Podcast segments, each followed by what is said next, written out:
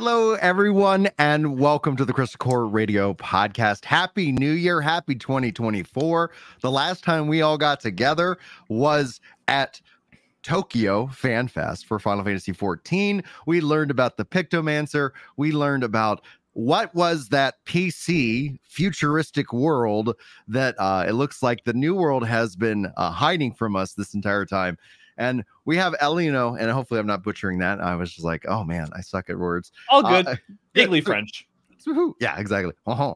oui, oui. The uh, uh, joining us today from Eorzean Archives, where we're going to be talking about just lore implications, our thoughts about FanFest, and just generally having a fantastic and fun conversation. If you guys aren't following Eorzean Archives, they're tagged in the title of this podcast over here on YouTube. And if you are watching this as a VOD, sound off in the comments with VOD Squad uh, as a way of just supporting uh, the podcast here at the channel. So we've got so much to talk about. First and foremost, when it comes down to it, you guys can check out this podcast and all the podcasts we produce uh, via audio format. So if you check the top link in the description, you'll be able to get to all of the content that we produce all across the internet. So hopefully you guys do that. And if you enjoy the content, hit a like. But outside of those show notes and those plugs, we got a lot to break down. Uh, dude, happy new year. I'm going to toss to you. Uh, what is uh, what was your inter- uh, interpretation of uh, everything we learned from FanFest this last year?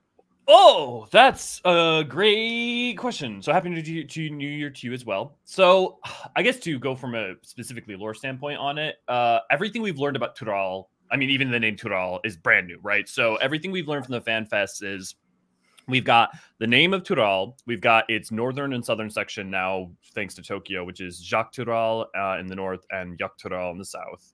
We've got five maps because we've got Urqopacha, Kozama'uka, Yaktael, um, uh, Shaaloani, and Solution 9. So we're still missing a map.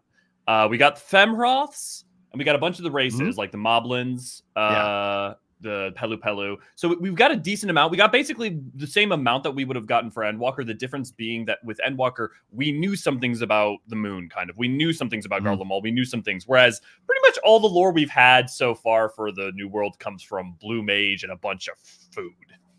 Well, we also had the Mamool Ja You know, like we've had them. Yeah. They come when we knew they came from the New World for for a very long time, and that's why I was excited about the Blue Mage. I'm wondering if we're going to see additional Blue Mage lore uh, that's brought in now that we're also getting Beastmaster. Do you think Beastmaster might be something that's rooted in that of the New World as well?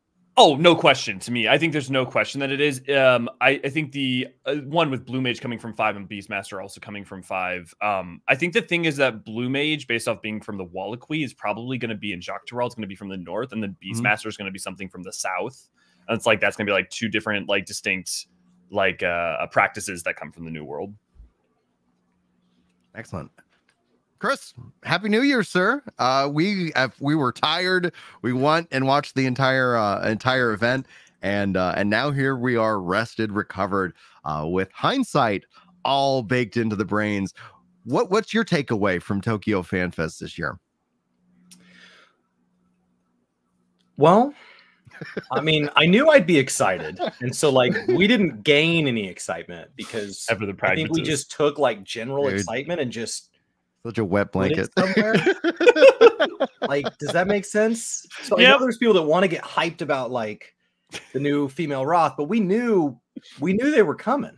Yeah, that's always how it is, hyped right? About new zones, but like we knew those were coming. Uh, and there's people hyped about the raid, but we like we knew we were getting a raid. So like I think what's exciting is now we can like put names on these things. We can point at them um, and and we can start to talk about like maybe specific details and specific aesthetics. Uh, maybe we can talk about aesthetics beyond just the leather looking better. Uh, like that was a lot of time spent. So as I it thought was. back, I was like, in the in the moment, it felt totally like it was like it was a little long. As I thought back, I was like, that was a lot of time on there were so many people mad at us leather. too. We were just uh, laughing our heads off at the whole thing. They're like, "You're laughing at their hard work." It's like, no, we're not laughing at their hard work. This is a weird delivery. Like you have to admit that this is they had a perfect opportunity. Everything they can share and things that they obviously cannot share. Yeah. And they could allocate however much time to each part of the game as they chose when outlining this presentation. And they decided that the best use of 30 minutes was one screenshot at a time of minor face differences. Um, but I, I'm excited to go to Central and South America. Um, not wrong. You're not wrong. Um, I mean, it looks like the Xak Tural is kind of North America, so we're getting some of that too. Not not so much Canada, but unless you count Solution Nine. I think I think Solution Nine is where it lost me. I think up till then I was like, yes, I have been on this trajectory. We are heading upwards. Like I could feel the ratcheting of the roller coaster, knowing that this summer it's going to just drop off. It's going to be awesome. Uh, and then, like, I knew what ride we were on, and then they showed Solution Nine, and I was like, I don't know if I got on the right ride. Like, Yeah. I, I think I'm lost. Like, this one will also be fun. Um, Mhm. I don't know where I am. So what I'm most excited about today is to talk to Elio and understand like what did I miss? Yeah, uh, because we were on vacation and there was going to be a fight about like a king and there was going to be a dragon and we were going to be parading around Central and South America. Yeah. And then They let I us into the data center, apparently. Cyberpunk, and Yeah. I don't, I don't know when I did that. Yeah. So Solution Nine is very interesting. Obviously, very surprising. Honestly, if not it just even just the being city, right? Um, is kind of like one of the big things. But um, to be fair to them, they kind of set up that we should have been thinking about this with the fact that we've had the dungeon images for forever. Like they gave us at NA the like inside of a PC fan looking concept art. So there has been we knew that there was a, some sort of future tech thing going on. We and it didn't look elegant. So we didn't know like what was going on there but it, it, it, it the thing is is that most of the history uh, one the history of Tural is just almost completely unknown to most of the world Mhm. um, Okay. and then on top of that you have the better part of 10,000 years of history in which it could have existed at any earlier astral era so imagine for instance the Ascians you have Emet-Selch comes in creates an, uh, a civilization in the second astral era uh, or technically the first astral era before the calamity of lightning, right? Uh, it's it comes up as it's a solution to try and solve either their future problems once they get everyone for Amaurot back, um, or something else. And then it's part of, but it's also part of their plan for creating the calamity of lightning because we know like Solution Nine and and all the creatures in Tural are weirdly really lightning aspected. You've got that dungeon in Urqopacha that has lightning like breaking out of it in crystalline Mhm. form. You've got the um Goro that Estinien fights in the trailer that has a lightning a- um, aspect on its back, which dude, we haven't seen in any other version before. Um, so like Solution Nine, in, in one sense, is a complete like zag when we expected them to zig, but also they did like try to give us some hints to not completely. Oh, in hindsight, it's always obvious. In hindsight, every single Yeah, person picked, yeah. picked Pictomancer. In hindsight, every single person knew I where we were going. Um, I thought it was some high copium for Pictomancer. I- Oh, really? See, because like I think, and uh, I'd have to like if somebody can call like call me out if I'm misremembering my own self. Was that I was like hope like I was like please be a time mage like that's my hope every time it- it's a caster.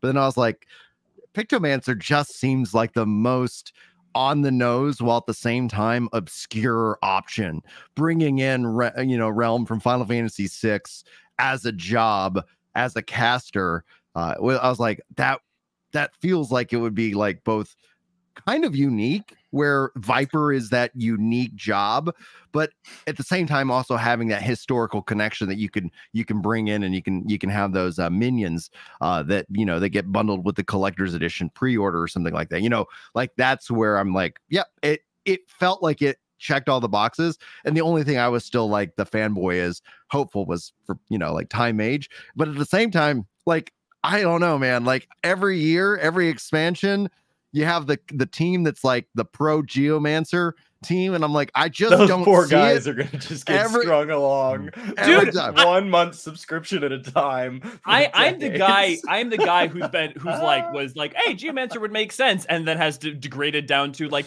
hey, No. elements of Geomancer could appear. It was Corsair in Meracydia. We were going south, South Isles. Everything Yep. made sense. Everything since then, I've just been along for the ride.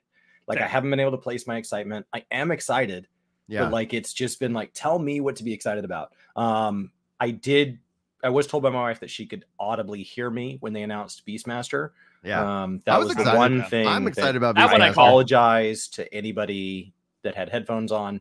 Um, that was my one moment of excitement. But beyond that, like I just was like, well, we're just here. We're just along for the ride. And I don't I don't know enough about Pictomancer. I don't know enough about Solution 9 to really start kind of being excited in the same way that I was like the first moment you found out about Elpis or the first pro- moment you found out about Amaurot.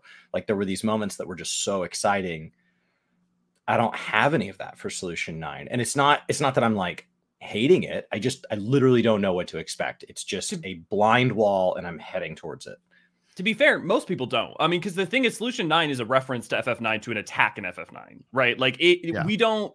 It's basically there's it, it is going to be wholesale new and interesting. So I, I I definitely get that feeling. I also just real quick say I love Pictomancer. To be very clear, me thinking that Pictomancer was cope is not because I was like, oh, that'd be a bad idea. I think it's phenomenal. I just didn't think that they'd go quite that out there with it, and I, I'm glad that they did. Um, So- I've seen some people calling it creation magic um as recently as like right now. Uh Yeah. and so like I've I've seen that quite a bit. Um it's really cool to be in charge of putting stuff on the screen now. Uh Chris and, and finally so accepted his admin role here at Work the Game. I've been like, will you accept these tools, Uh, please? so you ain't playing solo. like I've been seeing that thrown around, and like I guess I don't know the difference between ethereal like manipulating ether and creating. So like I, I think of ethereal manipulation as being different than like what the Lopporits have. But maybe That's I'm and so like can you help kind of explain where Yeah. maybe we believe Pictomancer's power comes from? So Pictomancer, we don't have the official lore yet, so obviously everything I'm seeing is going to be speculation. But based off of what we've seen, um, it looks like the paint itself is probably crystal, is crystal pigment, um, and is that Okay. it's being used as a foci and a channel, like to create elemental effects. That's why you see lightning and and what have you.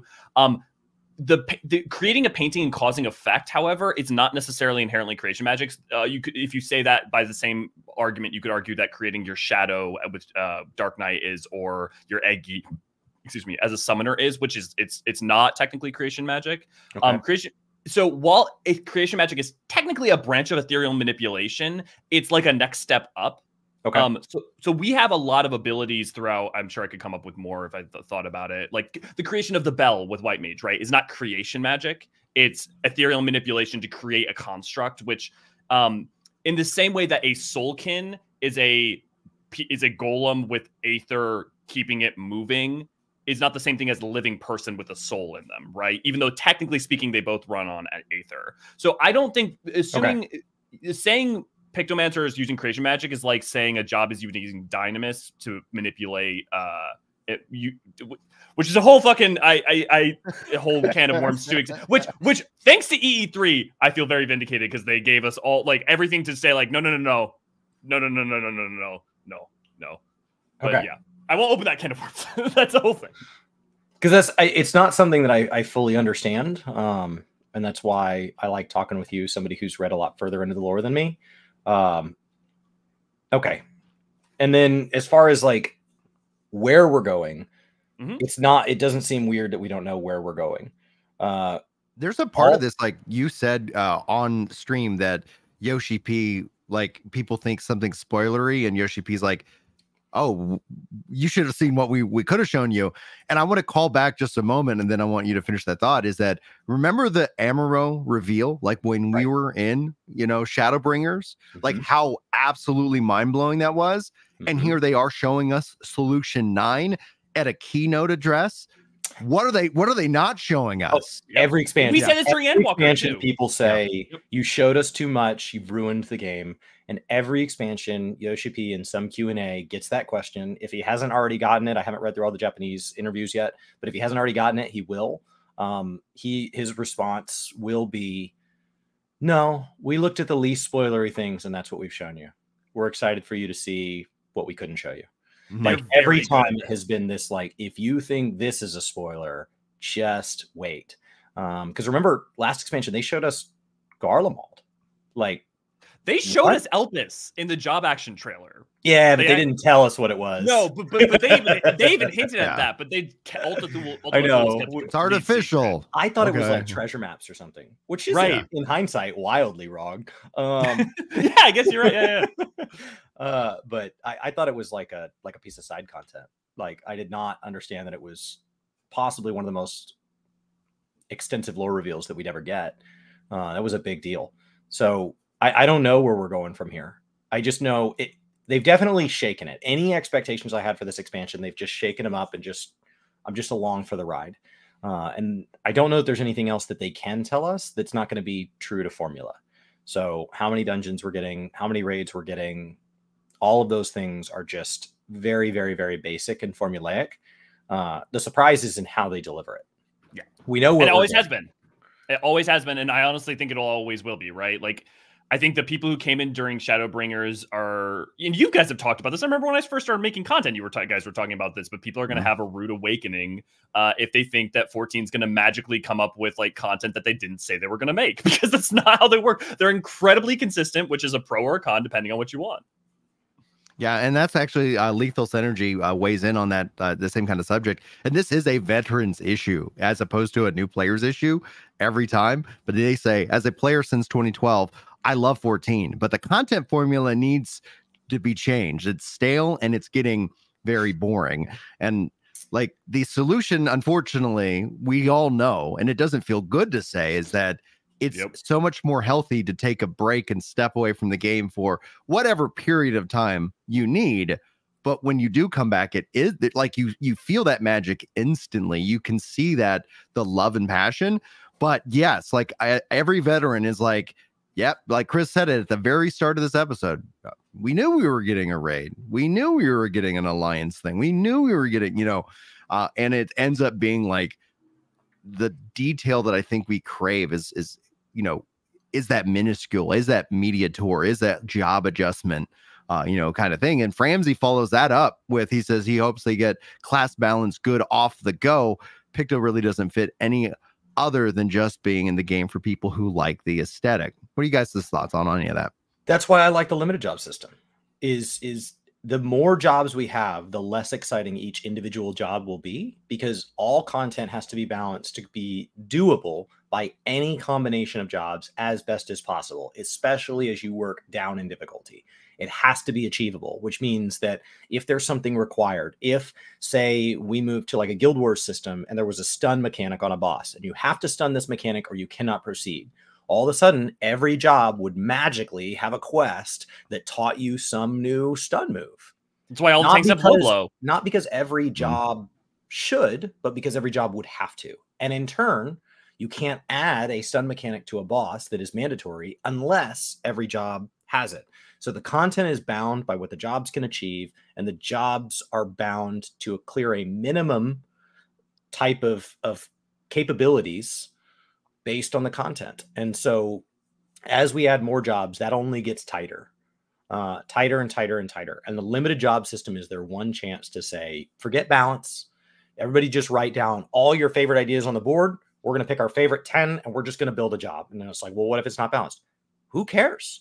Um, so that's why I wanted something like Beastmaster to be separated. And I understand that's controversial because there are people that would prefer to be able to do things like clear MSQ on Beastmaster, go into their static on Beastmaster.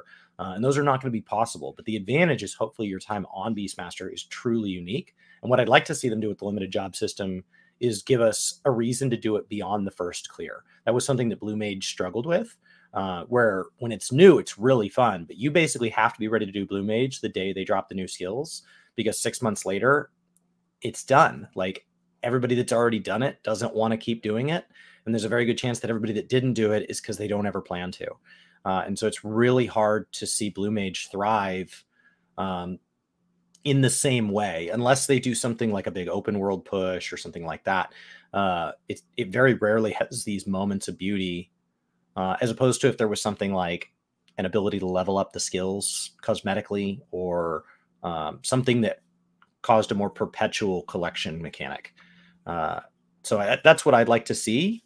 I- I don't think that the formula is bad for Final Fantasy. What it is is it's iterative. it's not that they don't change; they do change.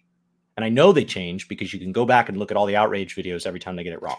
So like I know I know the change is happening, but when you talk about those breaks, Brian, every time you take a break, what you're doing is you're allowing a bunch of changes to pile up like the cold mm-hmm. side of a pillow. So when you come back, it feels new Ooh, it feels yeah. fresh, as opposed to when you're there at a time, it's just these breadcrumbs, and it it sometimes isn't enough.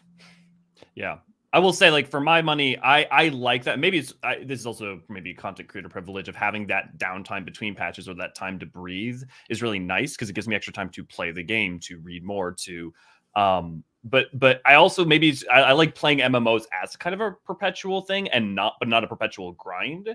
So 14 the way 14 is structured for me personally i've been a very much a fan of because i can take a break i can go play other things if i want but i do i, I know that that's even that's been you know even the, the, the claim of take a break is controversial because of like you chris both you guys have said before like maybe i don't want it right now you know yeah, and it's it's interesting because like you know I was trying to pull up the the, the chat, but it's that Yoshi P's like he's made this as a game, not as a job you know, and content creation has that ability to take that hobby. Thank you very much, Chris, uh, and turn it into a, a job. And that's where I think you see end up a lot of friction, a lot of frustration.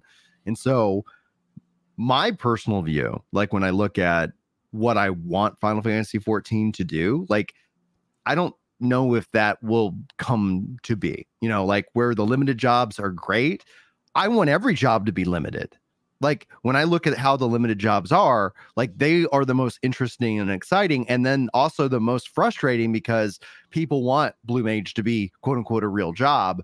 And I wish that that actually were, I, I wish both could be true with the idea that could they update the matchmaking system so that like you as a player, like have a battle score or something. And we're seeing newer MMOs start to do this. And I do wonder if, with given enough time, it's going to be like, oh, you know, that's that's the solution. We just haven't the community of game developers and MMO creators hasn't figured it out. You see WoW season of discovery coming in being received and I've talked to like even random strangers at work that are like discovery got me back into WoW. It's been so long. It's just that fun. It's fun forward, fun first.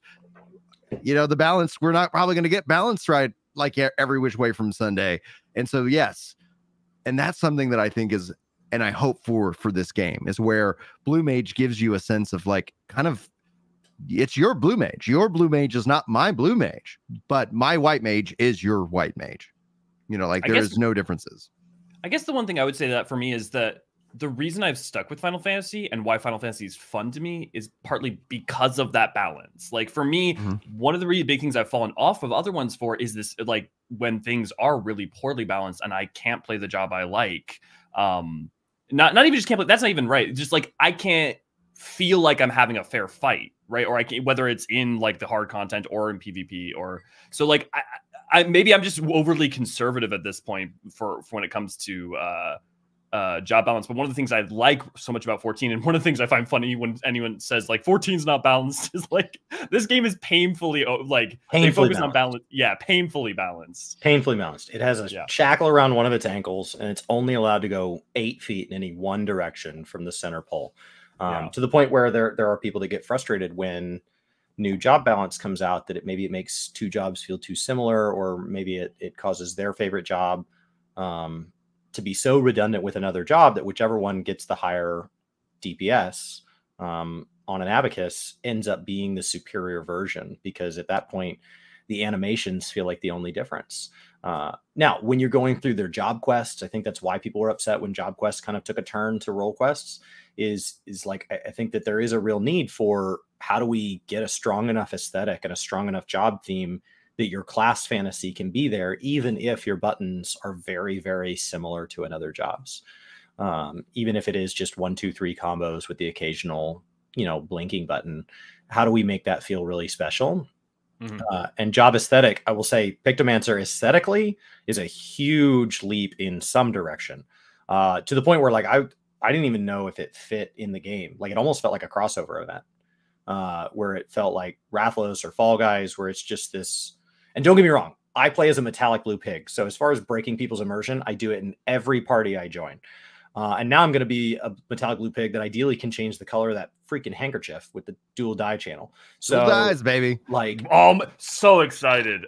Oh, actually, uh, j- just to bounce off that real quick, one thing I do want to say is um that uh one thing that's funny to me about the people that find that immersion breaking is like the paint effect, or at least like the paint coloring and stuff, all comes from the emotes that have been in the games in Stormblood.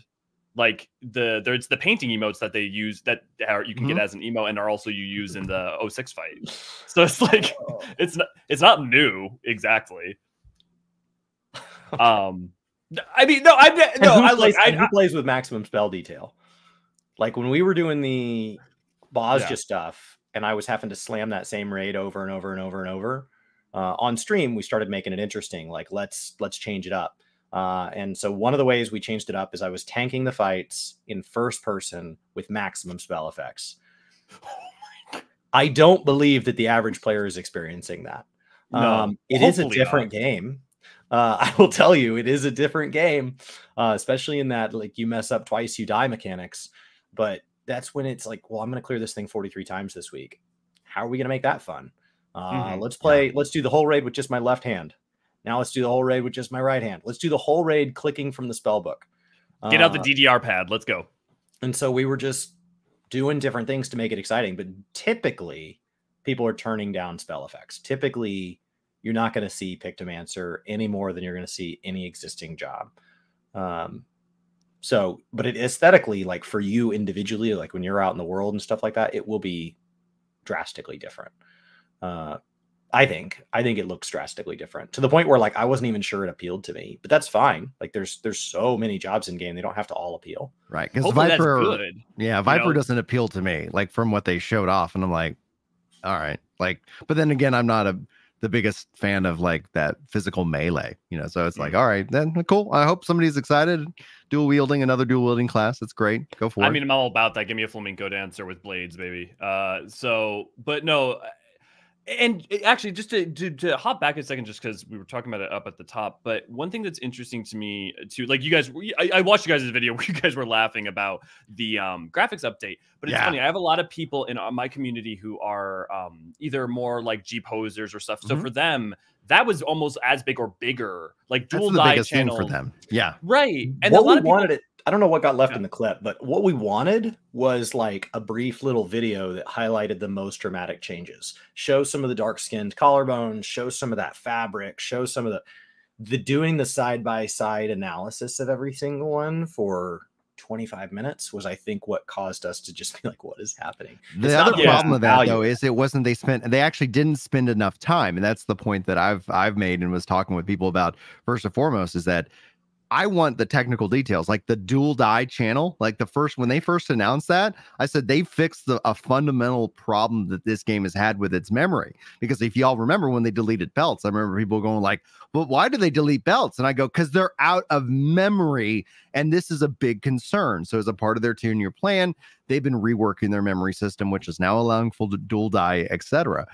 But they didn't get to bring out the clutter. techno wizards to this to that. Like if this was a dev panel and they could bring out like the the techno wizards and really talk about it, we I think we would have gotten like a level of satisfaction from that information that we just could not get from a keynote because no matter what like you're looking and, and the thing that made me that was just tickling me the whole time is oh i just am really anticipating some insane comments about people who are like i can't believe the devs have wasted this much money on this.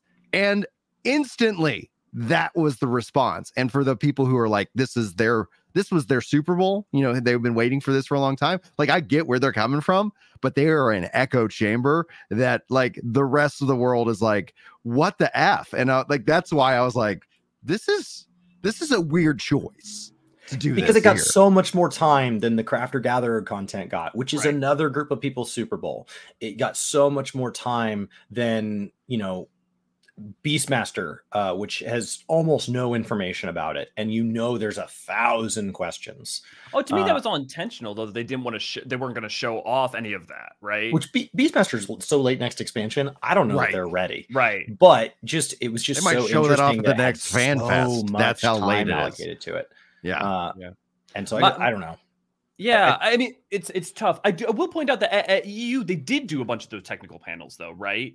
Like that's one of the things that they mm-hmm. showed mm-hmm. off both their texturing process and the new modeling process and like a lot of that. And so I do think that yeah, I, I I do wonder how much of it is is that they just not not showing off more of cosmic exploration because they didn't have anything to show or and how much of that's why you got 30 plus minutes of side by side. But I I will say the one thing I'll say, and I don't mean this so much more as defense, but just interesting to yeah, point yeah. out is that the amount of people I knew who were really anxious about their character looking drastically different True. You know, this th- this actually did help. Like this that yeah. extra time did help. So it, it, it just it's only interesting to me because I would have uh, I would have been on the same panel of like, okay, we're spending a lot of time this. We basically did this at NA already. Right. We had the um, same reaction yeah. to the like send us pictures of your ears taking 30 minutes. Yeah. It's anytime something so narrow gets to yeah. be like like a third of the presentation is about something that affects 5% of people. Like I hear that technology is really cool and there's a lot of people that really like it that is not the primary Final Fantasy 14 experience. Um, sending in pictures of your ears, like that's that's a narrow group, and it and it was a big presentation. And when it first started, we are like, oh, okay, cool. And then we went through the same. It was the same, like, okay, why is this still going? And then it just got to be funny. Like it just felt like a Family Guy joke. Like like how much longer can they focus on earlobes? Like how much longer can they do it? Um, what are they doing with all these pictures of ears? Like it's it's just so much information about ears. Look, as an Elezen, I find it useful. No, uh, yeah, it, it, it, it definitely. It is interesting that we didn't even get like a 6.55 trailer or anything, too. So, uh, yeah, well, because there was no uh, there's no uh, live letter that was right. scheduled for this event, which is like that could always be a, a good time to follow that up because like the point where people are having anxiety about what's visually going to change on the character, like the the solution is the benchmark when that eventually releases and Absolutely. you can then go and the thing that i also was pointing out was that like this doesn't in my mind do the work enough justice because the we like the leather the materials the environments the characters like it isn't just the one thing like oh we've added some more shading to this character. And the thing i praised about that presentation was this the darker skin tones. Like i felt like those saw the they, those were the the highlight of like, oh wow, they you can really you can really tell. Absolutely. You know, more for that. But when it when it's all said and done, the benchmark I think is going to be that re- like the thing that I I felt was like I'm not getting enough. I'm I'm only getting these small glimpses and I'm like I know that the behind the scenes the work has been insane. Like I know, insane. I know. like a walkthrough of Sharlayan, if they had done like a walkthrough of Sharlayan, I feel like that sure. would have done oh, the yeah. most work. Right. And, and, and like that was the first thing I brought up when my spreadsheet started to show the timeline, which so far I've been on the day. I pronounce I, I announced 6.55 to the day. And the moment I I spun that up on stream, I built that spreadsheet on stream I said, if these dates are true, people are going to be upset. This is going to cause Raiders to go longer than ever before without Savage. This is going to cause the final fan fest to have the least information because it's not after the 0.55. So they're not going to be able to talk about lore. They're not going to be able to show a final trailer. They're not going to be able to have a benchmark. They're not going to be able to do pre orders. And like, I started to feel self conscious about just how, like, there's no way they would have a fan fest that revealed that little but they did. Uh, they did, and and like I, I was far from the only person that that predicted that. Like as we've talked about today, the game is very formulaic. Uh, so it wasn't like I was looking through a crystal ball. I was looking through a spreadsheet that says how many days between things because they are so consistent that that's a good predictor. Mm-hmm. Um, but it it felt like okay, this is they don't have a lot to show. Um, so, mm-hmm. so maybe you're right. Maybe that's why they had to spend that much long, that long on cosmetics because it was the only thing in a final enough state that they could reveal it without spoiling something or committing to something that's not firm yet.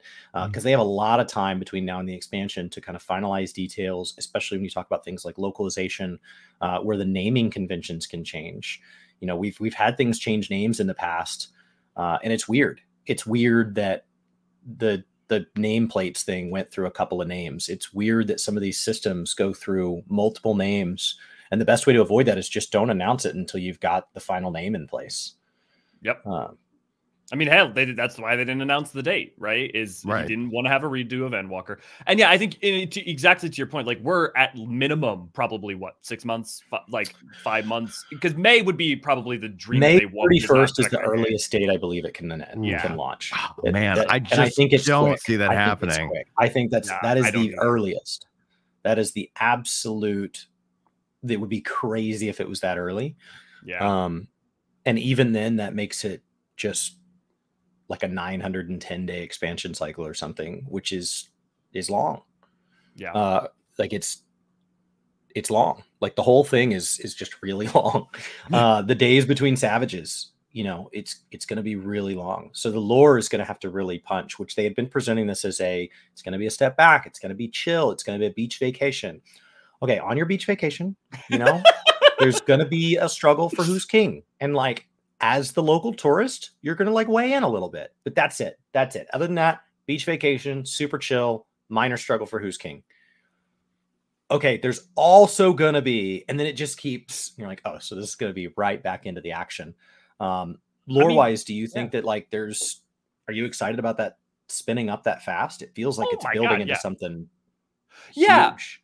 So here's what I mean. So one thing I would say is that Yoshi P since the earliest I remember him saying it was in Stormblood, but even before then was like surprising people is a name of the game. That's why Azys Lla is what it is. That's why they created Othard and it wasn't just Ala Mhigo, right? That's why uh Shadowbringers was we're going to the first. It was like this, you know, huge switch up. Uh Endwalker had Elpis and Ultima Thule, right? Um I think it's totally fine from a lore standpoint. I think so one he described this specifically as two arcs right so i Mhm. think what's going to happen probably is the golden throne aspect of it is going to be one part of the arc and then we're going to continue forward into thing, more things around what solution 9 and kind of the history of Tural, something like that um and i think spinning it back up quickly is only true in that it feels like solution 9 is this huge shift but in terms of like Allag and the legacy of a lot of the things that have happened already, Solution 9 or something like it is not the most insane thing.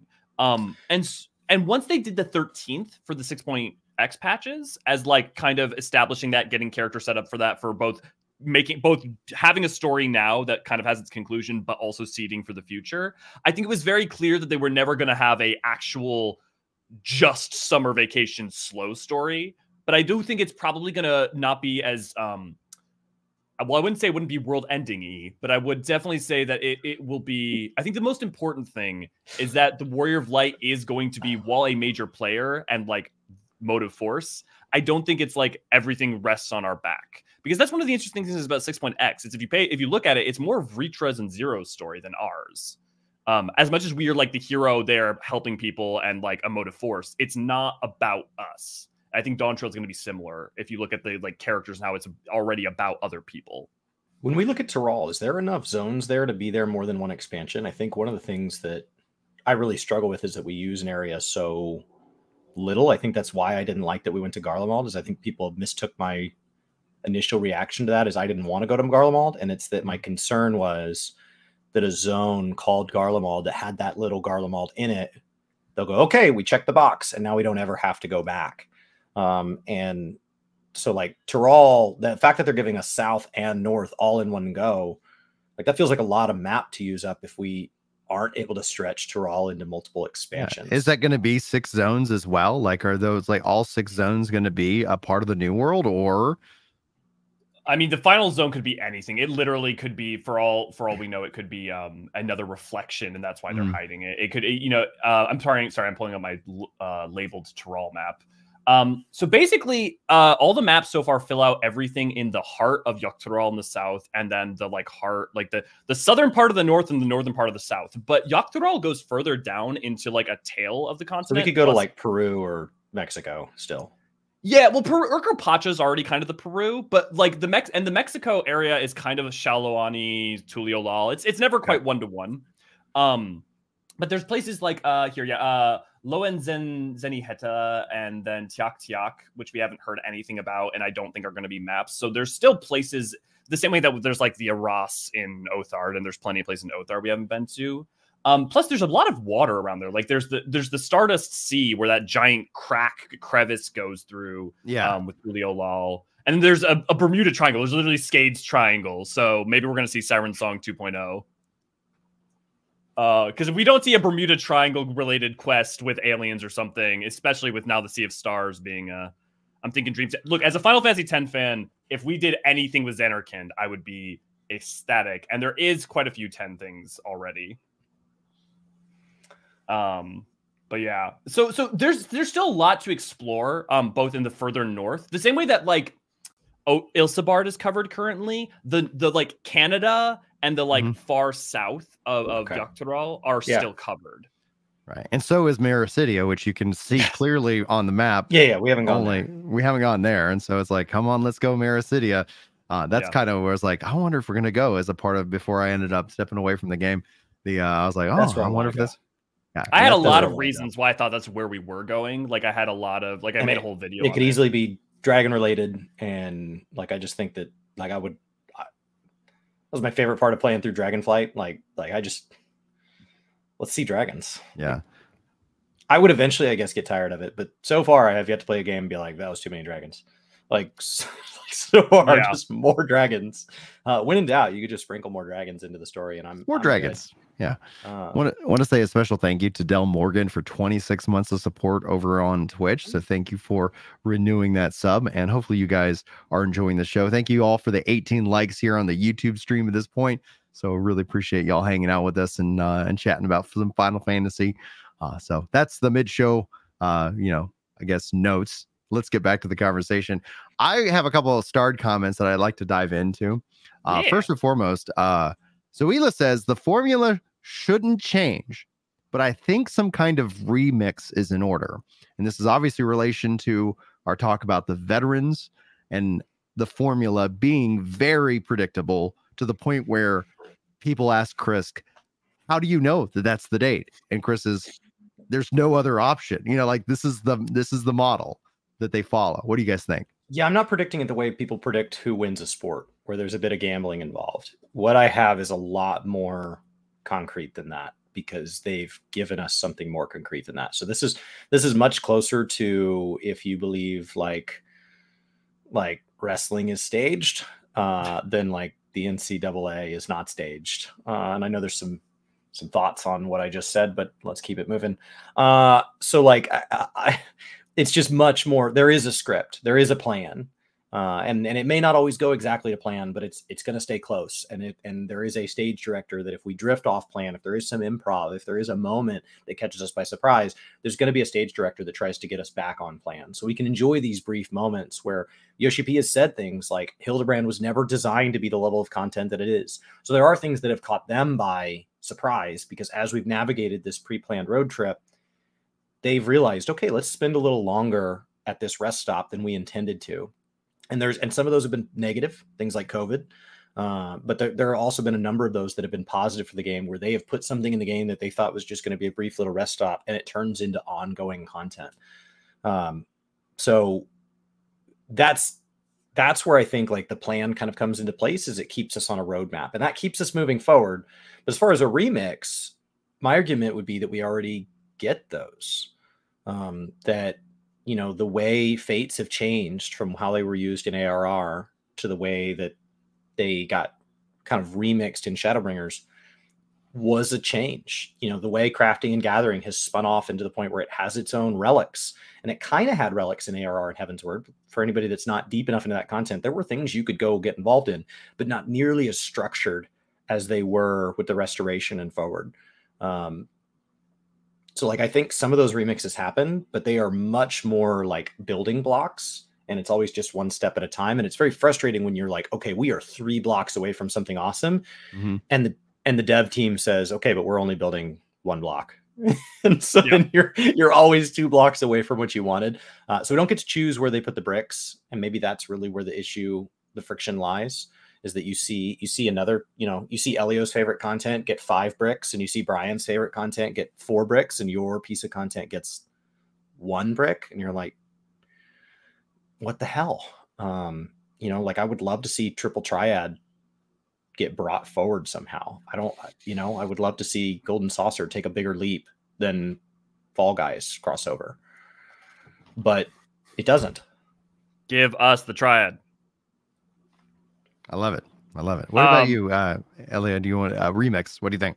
Yeah, I mean, building off that, right? I, look, I maybe I just come at this from a very holistic perspective. There's a lot of content in the game that I don't really care that much about. That I'm really happy when gets stuff for because I care more about like the game as like a communal social space, and I I don't like it just like that is where I get a lot of my joy. So like when G posing or stuff like that gets stuff, it like even though it doesn't really mean much to me, um. I or you know a great example is duty support. A bunch of people in my community, like duty support, is like I'm never going to use. I don't what I, I don't I don't give a shit about this. But a bunch of people, so many people who have started playing who are now in my community are people who only started playing 14 because of duty support. And so Yoshi P called it when he said, "Hey, we did the data, we checked it out. The thing that makes people afraid to do an MMO is not being able is is scared to play with other people." Yeah. And you know what? And now, and some of those people are now savage raiders. So like the thing is, you just had to get their foot in the door. Sure. Um, and but I totally agree with everything you're saying. I, I think I also just come from the sort of school of thought of like Yoshi P's consistency is his superpower, and I Mhm. get that it's boring, but it's been also the reason a Realm Reborn could happen is because of it. The reason Correct. each expansion is just constantly kind of improving, whether you, quality of story aside, because writing is much more that's like personal taste and stuff. But like the like the just building and building and building and building has been consistent for a decade, and Mhm. that is I don't know of any MMO that's been that consistent. Plenty of MMOs might have been better, might have been, you know, whatever, but like consistent like that, I I've played a lot I can't think of any personally. Yeah, consistency is a is a key pillar uh in that. Now, as terms of remix, like for me, like if there were certain things that they did a little bit differently, like with duty support is a great example. I really want to see a mix a mix and match duty support because if as Maddie is going to turn 10 this year, if I'm going to step back into this game and if we're going to play it together, it'd be so much more enjoyable to be able to say it's me and her and then let's take some duty support people so that way I don't have to worry about impacting anybody else's day with teaching my daughter how to play, but also I don't have to expose her to a like a ran you know a random role where someone's you know yelling at her. I've told the story about my wife playing and being harassed in the world of Final Fantasy 14 and then the defenders come out and they're like that's not possible. Uh, and I go, "You are new. This was possible. It is no longer possible, but that does not erase that had happened."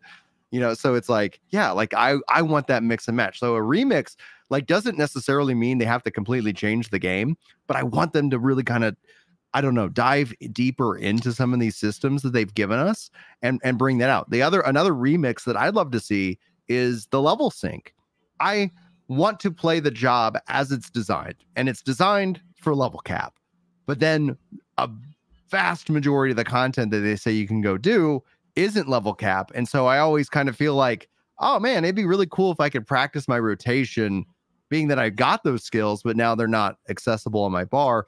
And so that would be something where I would really appreciate those remixes to the current formula that they're doing. It doesn't have to be like, oh, they're they're going to release an extra raid, you know, this this expansion. It's oh, we're going to really invest in some of these systems that we have in place, and we're gonna we're gonna evolve them uh, further, where it feels like another remix I'd love to see.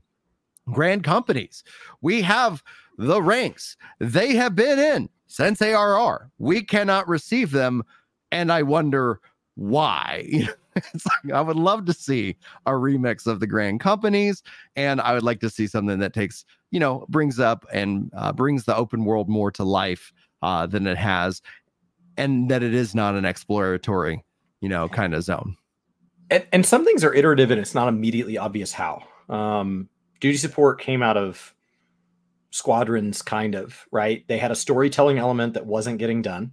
They needed to get people through msq they had a squadron system and they kind of said okay it doesn't need to be off of the squadrons and in some ways it actually needs to be available before squadrons Yeah. like and it needs to be engaged with in a more direct way. Um you know you don't need to level up your squadrons to get through Heavensward. Like it needs to be something that's kind of ready to go at whatever point you need it right? You're up two in the morning you normally play with other people but the queue's too long. Great duty support. Um and then but the trust and the duty support system have kind of evolved out of that squadron system which in some ways kind of feels like the chocobo system and the chocobo mm-hmm. system went through some major overhauls at a technical level back in 4.0 but they didn't really do a lot with it like Yoshi Yeah. P talked about it. He talked about it in an interview w- directly with me and Brian. he talked about how they overhauled it, but the average player didn't notice it because they overhauled it to to allow the game at a technical level to run better. But then there wasn't a piece of content married to that, uh, and so it can kind of feel like like if we can't see it, it's almost like it didn't happen. Uh, WoW in its history has that issue with Cataclysm. Cataclysm was a huge technical leap forward with the game, but because it didn't necessarily have content married to each piece of technical advancement, some of those technical pieces of advancement resulted in a content drought because the content wasn't paired. And so logging in and paying a subscription to be told there are there is nothing new that you want to do, but don't worry, the game's running better. Thanks for paying us. Doesn't necessarily always feel good as a consumer. Uh, so with this remix, like the question is, how do they also do it while getting the necessary things done? This graphical overhaul is necessary, whether you want the game to look better or not. While they're doing it, it's not just graphical there are all these things like Brian has talked about where they're cleaning up memory. They're clean, which is going to allow you to do things like have more gear sets, have more glamour plates, have more dye channels, but it's also going to allow them to just do more cosmetically with the game in general. So even if the glamour and its related systems aren't your thing, it's it's what allows us to not get rid of belts next time, not get rid of the next piece of gear and the next piece of gear and the next piece of gear. Um, so you want these advancements. The question is, how do they like marry the right piece of content with the right advancement? I think that Island Sanctuary was a huge leap forward in what they could do within instanced content. It was a massive leap forward, uh, and it it is a building block towards things like individual housing. Not saying that obligates them to do it, but before it was not technically possible, and now it might be. Doesn't it doesn't mean they have to do it, but but they're so as far as remixes go, um, the question is how big does it have to be to count towards that? Because I think that a lot of that has been happening. I think that the Hildebrand relic was a huge risk, and it was frustrating that it was just tome based, but there was a lot about it that was really clever. I think it'll age really well because like a Bozja, Zadnor, or Eureka requires a community around it to age, and we can only have so many of those. It's amazing to me that Eureka has thrived as long as it has. Mm-hmm. Um, but these these tome based relics like I, I have to wonder what the data is like are there more people that have the heavensward relics than any other because they're so easy to do now by money. yourself i bet money yeah like they're so easy Man. like if anybody's like i've always wanted to have a complete set of relics Heavensward's the one to get I have like, two, almost two full sets of Heavensward relics, never not having ever tried. and they and may like, not even be your glamour. Man, and that's just easy to get. And that just brings up a remix that I'd love to see. I'd love to see perks attached to the relics and them scale up every expansion. So there's still like a, a use case and have a specific piece of content that that only applied like something like deep dungeon or the exploratory zones that it's like you bring in this you know this particular relic and all of a sudden you have an extra perk or who knows like whatever else it would be uh, and that's where it's like man like that would be a remix of taking you have this system, you have a system in which that you can go collect the older relics if you want, but then there's not really uh, like outside of a glamour, a purpose that, that you would want to do that. And I think it would be one way to really refresh that system. I think you're without breaking the raid. Yeah, the one danger there is making um, a barrier to entry for new players to then like who are already scared to step uh, put their foot in. Right. I'll point about remixes though. Right, is that uh, island exploration based off of the image that they showed there, but also the image they showed prior. If you looked at the background of it, what they were mm-hmm. showing was Ishgardian restoration, and so it looks like uh, like the cosmic exploration is a combination based off of what they said of island sanctuary, but also Ishgardian restoration. So they all are already like the thing is is that uh, exactly what Chris said about um it being a really you know, important step with in, uh, with instance contents. It's also their their freshman step into that in terms mm-hmm. of that specific kind of content. And so what we'll see when they try to, you know, remix it and refresh that for uh Dawntrail is going to be super interesting. And also we know there's going to be an exploration zone like Bozja and Eureka. And so we're going to see a remix and an iteration there as well. I want to say thank you to Andrew Hawkins for becoming a YouTube member at the Dollar Member Club.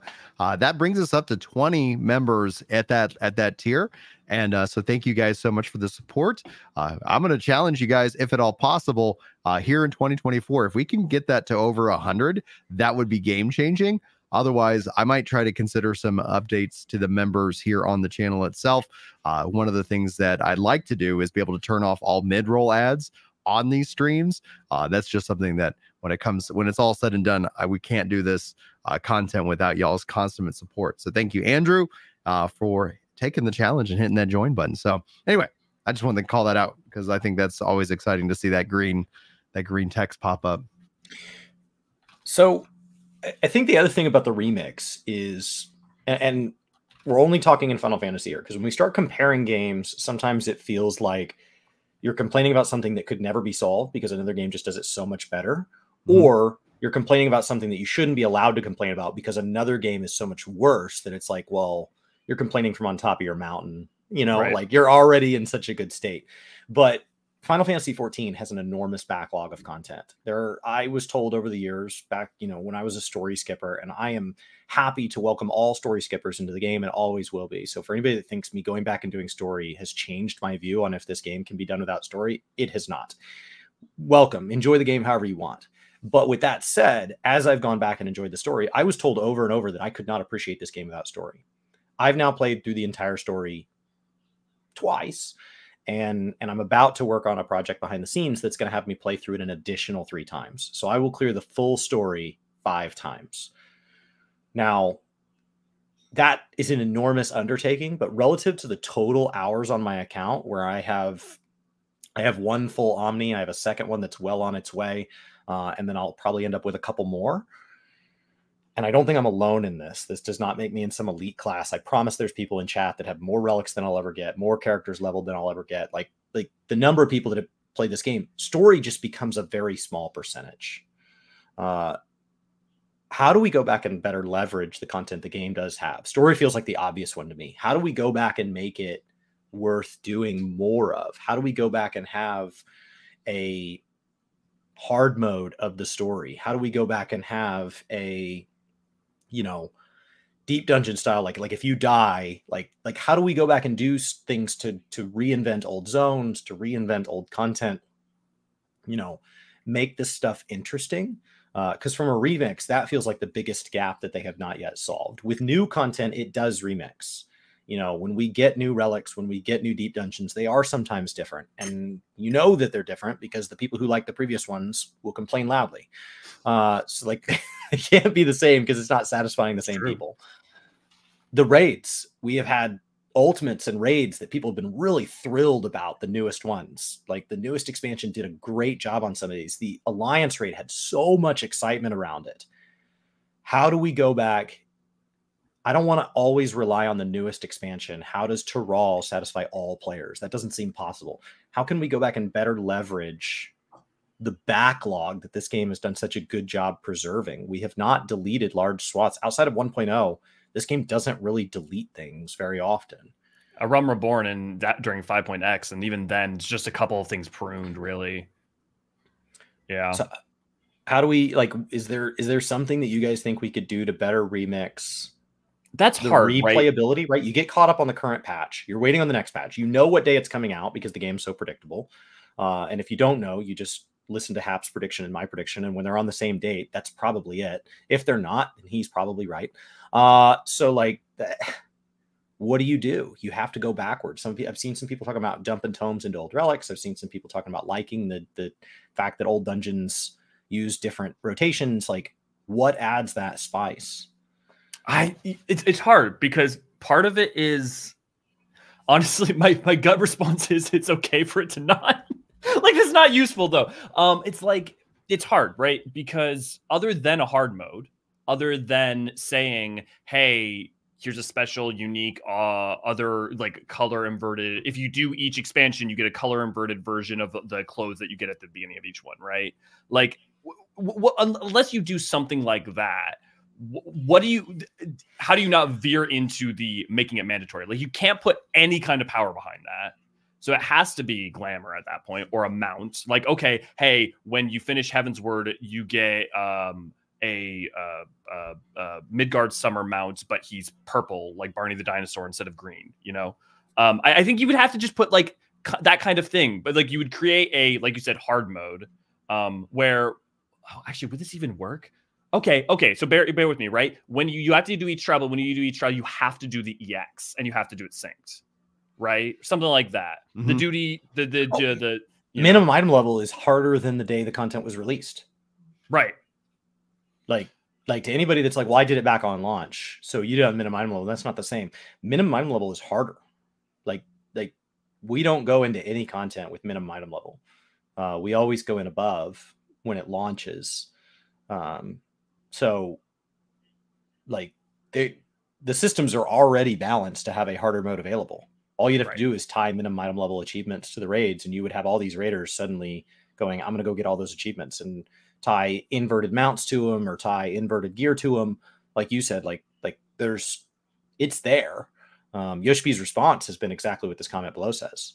When he was asked last uh, media tour why we don't do minimum item level um, achievements, he said that I'm afraid that if I put anything in the game that focuses on old content, I will be accused of not caring about future content.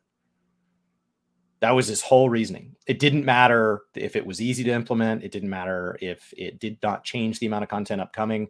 You know, every time they go over an update, we find out every patch has more quests, more lines of dialogue, more voice acting than ever before, more minutes of cutscenes, more zones, you know, like more, more the game keeps getting bigger it wouldn't matter. Like the moment you fa- the moment you look backwards in the rearview mirror, that is going to be an accusation, and it's it's a In valid defense- one. In his defense, when Five Point X happened and they were going back to fix ARR stuff, except for maybe flight, like anytime that people were complaining, I remember very specifically people were frustrated about that. And, I, the I think they were wrong. Presented but- as I don't know if it's true or not, or if it's kind of a romanticized version of the truth. But the Uh. flight was almost presented as like I told the team not to do it, and they just chose to stay after and do it. And like I don't know that that's exactly how it went down. I don't know that there really was a bunch of like completely uncompensated devs like rebelling against the man by implementing content without permission. Like I don't, I don't know. That's My- it- my- it's a fun my- story. Yeah, my suspicion it was someone figured out they could do it, created a pitch deck or some kind of thing to say like, "Hey, we can we can do this. Can we do it?" And he's like, if you work Yes, yeah, yeah. if you work on it you know like just don't don't miss these these are the things like i said but if you're able to plug away at that yeah branch that off in the code and keep plugging think- away and then we'll merge it back I think that's definitely how we got Upper La Noscea uh, underwater. You know, uh, with, with now you can go to Camp Bronze Lake and go underwater. I think that's the exact same thing that happened. Is that someone went, "We could do this. Can we do this? Let's do Mhm. this." now i have a, a lore uh, question that I, i've been Yeah. dying to ask you because Hey, as a final fantasy 11 fan the fact that the alliance raid is going to be tied to echoes of Vana'diel what are your initial thoughts reactions and just hopes for what this crossover alliance raid can uh, can be Yeah, so I'm very excited for it. I, I'm very excited for the amount of people I know who are big 11 heads. I have spent very little time in 11 comparatively. I'm going to spend a bunch of time in between uh, 0.55 and Dawntrail. it's a good thing to do if they would Yeah. if they would just come out with a shared sub it'd be it'd be just oh you, you're waiting for Dawntrail me too turns out play this other game that you are paying for Honestly, more than the shared sub at this point, having created an account and tried to log in, just letting me log in with my 14 stuff oh. instead of having to use the interface. The I number, yeah, unironically Facts. finished certain savages i have finished quicker than at the time it took me to buy and get into 11 like not even kidding not even being hyperbolic i straight up Meanwhile, WoW has people excited about retail who are paying a sub to pay season discovery. Like they're like, yeah, I think Yeah. it's great. Oh, so are you playing it? No.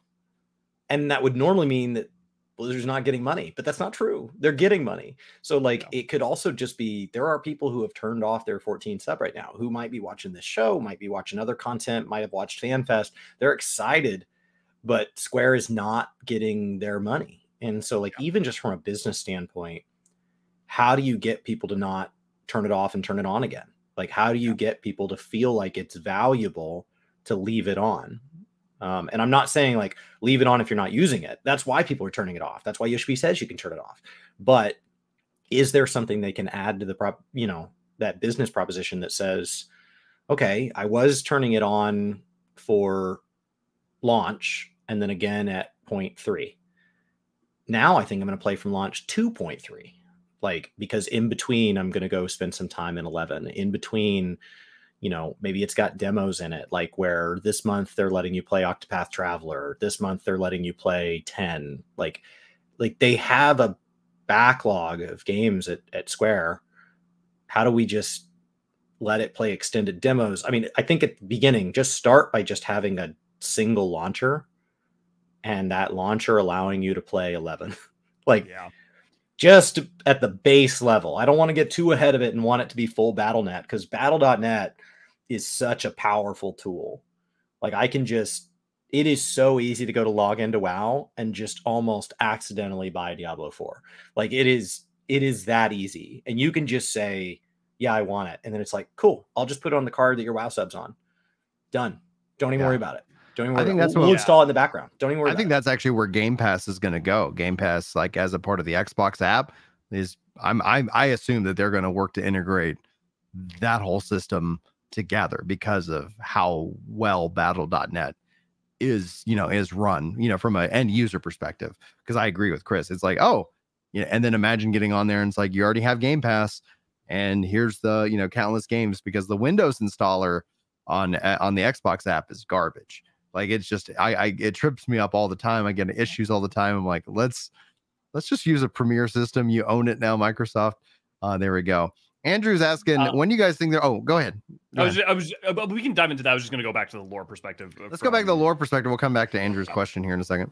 Um, yeah, so 11, super interesting. I think it's going to probably be like Ivalice. What they're going to do is they're going to take 11 and they're going to interpret it in 14 because there's p- plenty of parts of Tural where there could have been in the second astral era or the fourth astral era a civilization known as Vana'diel, and they take a lot of you know.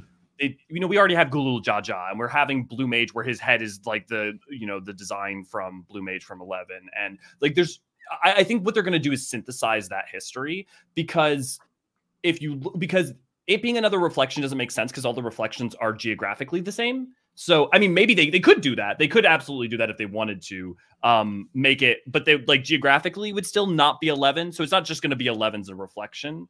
Um, the uh the, the the two things that they could do that like NieR is interesting because NieR is like so many cans of worms, but E3 literally deleted NieR from the lore in, in terms of like it being its official canonicity is in complete question. Um, and so the fact that they've never done that for anything else uh, other than crossover events, which have also always been treated as like basically non-canon. Uh, so even though there is the 11 crossover events, its canonicity is also very like dubious. Um, so I, I, what I would definitely expect is imagine that is that there'll probably be a, a place like Vana'diel that had existed in some part of Tural at some point in a prior astral era, and its history and story is going to be remixed in the same way Ivalice was for for uh, Stormblood. Interesting. Uh, Justin thinks and or hopes that I think that the Final Fantasy XI crossover would be great as a planet since they've hinted at planetary travel already. Yeah, so the struggle with that is that it seems like they're using the races from Etheirys, which don't exist on other stars. Um, so there's not really a way to reconcile that very easily. Um, because there was no planet like the, the it's not like the while there is planetary travel now that we have the Ragnarok and plus what Allag did, it would be kind of weird. Um, but not technically impossible. I just would think that the lore as we understand it so far would kind of push back against that. That's where I'm I'm very curious to see how they integrate it. And the dream, which is just coped out, yeah, the wazoo right now, is that if they were building Vana'diel in the Final Fantasy 14 engine, how much more work is it to then just say, hey, we've updated Final Fantasy 11 and it's just going to be all in this shared engine and both games then benefit from that technical work. That's what Amazon Oh Games God. is doing with New World and the Lord of the Rings MMO that they're working on. It's all like, yeah, every investment we make into the engine, both games are winning. Both games are coming to console. Controller support for New World here in T minus maybe like a month and a half. So I mean, it's a it's dream, but like I think the amount of copium no way almost just money. cut my Oh, dude, off. I'm- I'm It's just I'm blowing out of his screen, and it just I was trying to be nicer than that, Chris. dude, I am dude, I am huffing the cope. I'm out, you know, it- Wow. it, it, I huff it so hard it becomes hopium. That's how that's Yeah. how opium Oh, is made. Man. Yeah. Uh, Infinite energy machine right there. Back to the question at hand. Andrew asked, when do you guys think the pre-order is going to be posted? we have pro- probably two more live letters, possibly three, but two more live letters between now and launch. What they will likely do is during one of these live letters, they will talk about what a um, pre-order is, how excited they are, um, and they will talk about what the kind of ability to, you know, see your character and like download and the client and all of that, right? So they're just and they'll put kind of a rough timeline on it. That timeline will be the second live letter. When the second live letter launches, they'll say, okay, here's your technical. You can download this. You can see your character. Final trailer's been revealed. All of that has to be after 0.55, which is fine. Like that's four days away. Um, probably after 0.58 once the Xbox beta is kind of online as well. I have 0.58 at the 30th of January. Um, Xbox beta could be that week, could be the week after. I think they're saying February Um, February. Yeah. February. Okay, I hadn't seen a date on it. and they haven't. It keeps they're not kicking hard out. committed. They, it It, keeps It, was. kicking out. It was, was originally- the sixteenth of, of January, and now that's been kicked out to uh, So- February. But we'll see. So I think we'll be looking at a live letter announcement of the announcement. I don't think it's just going to drop on people because they know that people want to make a decision on whether or not they purchase. They're usually pretty good not about they're usually pretty good about not just like ripping the rug out and saying give us money now or you miss out. Usually you know in advance so that anybody that wants to kind of save up and buy a bigger edition than they plan to otherwise have time to kind of make that call because not everybody can absorb just a hundred dollar hit out of nowhere. Um, the collector's edition will sell out way too fast, and there will Yes. be people that that are upset. Uh, so And they just- will have made a bunch more than last time, and it will not be enough. yeah, yeah, yeah. They'll have it's ten times the number, and it sold out in half the time, like it every time. So, like I, I would expect it to be at the second live letter. That would be my prediction as of now. Um, and then that still puts us far enough out that remember there's still there will still be a media tour uh, about 30 days prior to the expansion is about when that embargo will lift which means that you may start to see content creators go dark two weeks before that as they depending on how they roll it out. The digital ones they were able to compress that timeline. The physical ones they have to be in three different physical locations for each region. So that one meant that there were people sitting on secrets for like a month. Um, we've had leaks out of every media tour. So like i would say the way to avoid leaks is to just not make people keep a secret very long. Like just shorten that timeline up Mhm. give people seven or ten days to keep their mouth shut instead of uh, when you and I went on our first media tour, we were the last round on this on the last day, and so like by the time you and I came into information, I think there had already been leaks. Like there was Yeah. already information out there, as opposed to the second one. The digital ones were much more like day, day, day, day, day, day, day. Um, so I don't know. It's a pre. I must, yeah, my less educated guess uh, that is not based on anything other than my gut is that you'll know by March. March is a reasonable time frame. Yeah, I think a live letter- This, yeah, Yeah. I'm thinking June, July for the release. That gives that gives plenty of time, but I don't think you see it until they know what that date is and know that Yeah. they're going to hit that date without any without any delays. Because I don't think anybody wants that that to repeat. And then the nice thing is, is they've solved the server problems. So it's that if Dawntrail does bring tons of people back and it has another level of like a, another wave of hype uh you know pre going into the expansion like we've seen historically we know that the servers will, should be able to handle it because they have cloud servers now. They've got more data centers uh and you know it was so unfortunate because they were they were trying to get servers they just couldn't due to the state of the world and, and silicon at that time. So you said No you you look like you're about to say something elo Yeah. Um. So, so the one thing I was going to ask you guys actually is, do you think that the cloud servers are going to be Leo. used as an? E- oh, good. sorry As an, it's all good. As an intermediary. So, like one of the things Yoshi P said said that he was worried about allowing cross, uh, full cross server travel was like the Mhm. way in which what happens. But if they make it so everyone can go into the cloud server, so if a JP can go into cloud server, I can go to the cloud server, but I can't go to JP and JP can't go to NU, NA. We can still play together. Do you mm-hmm. think they're going to use it as a solution like that? Because I think so. like- I, I don't think Yeah. it's from a technical perspective and the coding. I don't think that's now. Mm-hmm. However, I think around the next fan fest, that's going to maybe be a part of, you know, remember when they announced like world visit and et cetera, like all of a sudden we start seeing them move into that. And I think cloud based servers and that technology start to make that a, a real reality for them. We've already seen it in terms of the the code of the of the game the the, co- the code on the servers I think will be uh, you know continuing to improve. But I don't know there- what stops that from being true in other games then, because like WoW has a much more robust server structure than 14, and yet Mhm. they have continued to leave a divide across the pond there. They have continued to not let EU characters and NA characters play together, um, even though their server and battle group stuff has continued to dissolve, and at this point, like their faction stuff dissolving. So like they clearly have the tech.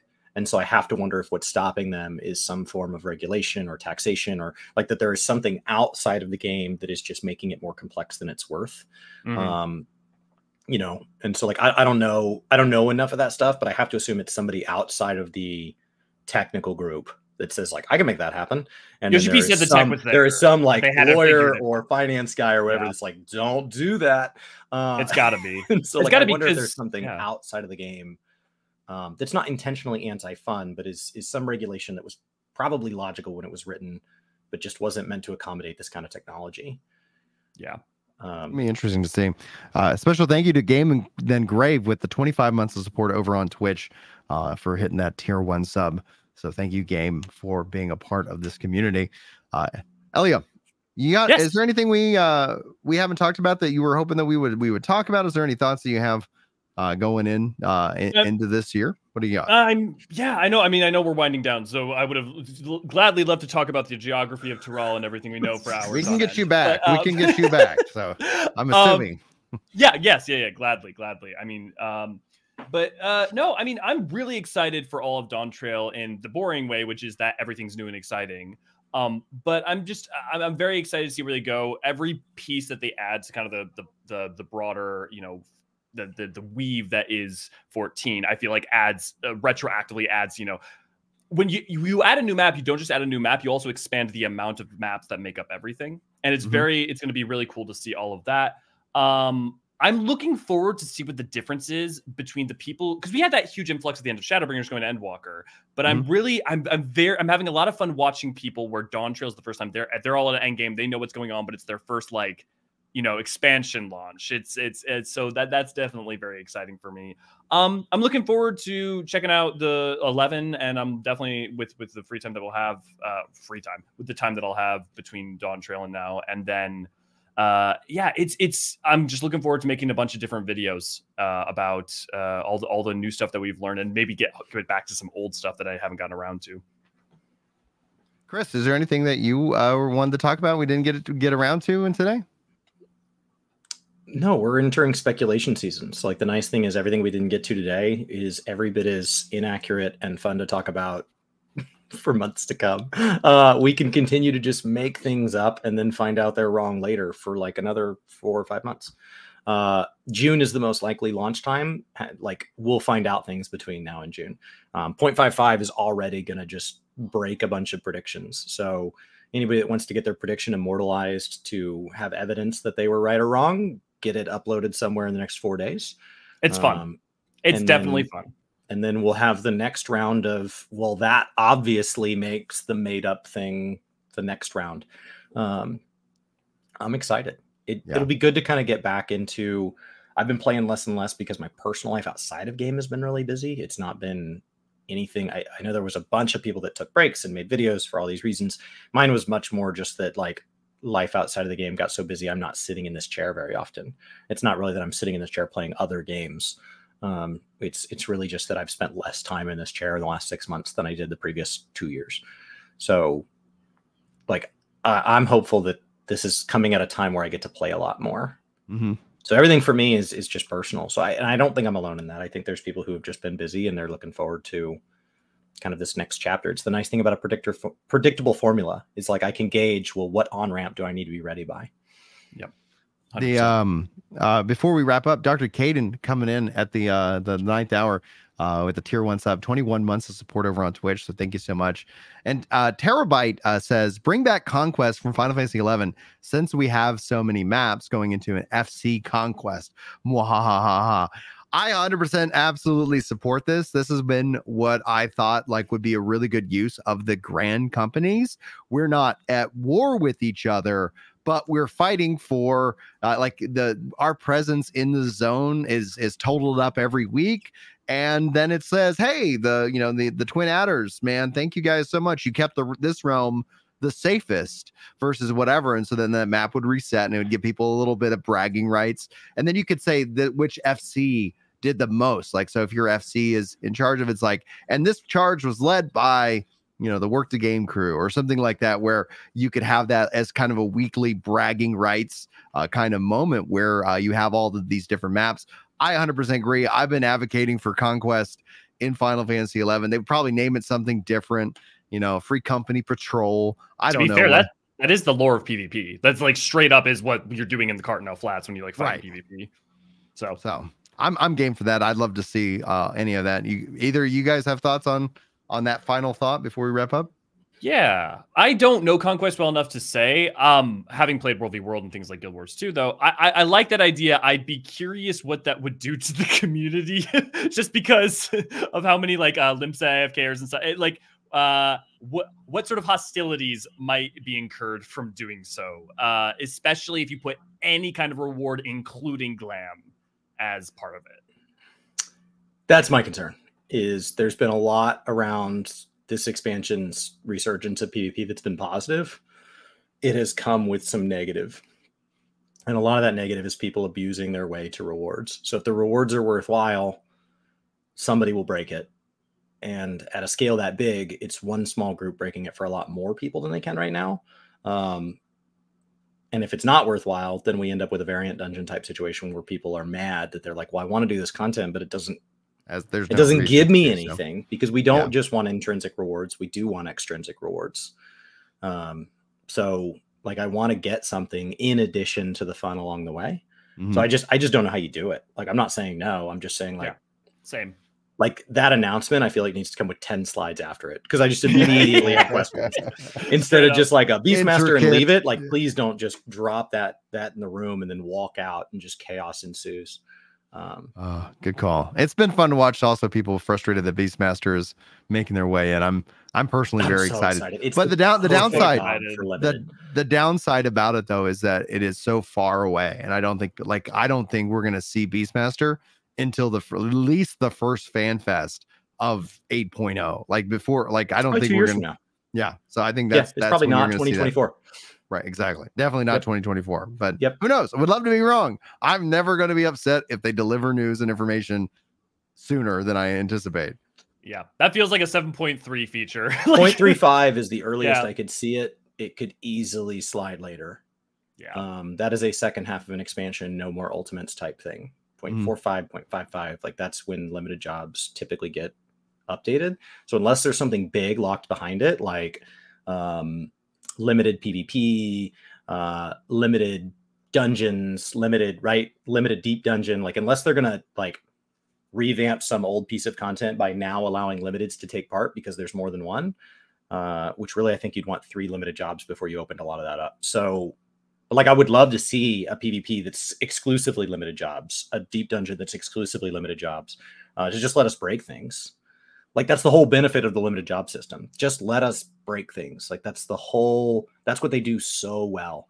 Uh, is Blue Mage breaks things in a beautiful and wonderful way, and you see it in the Moogle Tomestone events. Like that has been a weird use of Blue Mages. Anybody that has done Alliance raids with blue mages. It is chaos and it is delightful. Yeah. So delightful. Elio, where can people find you?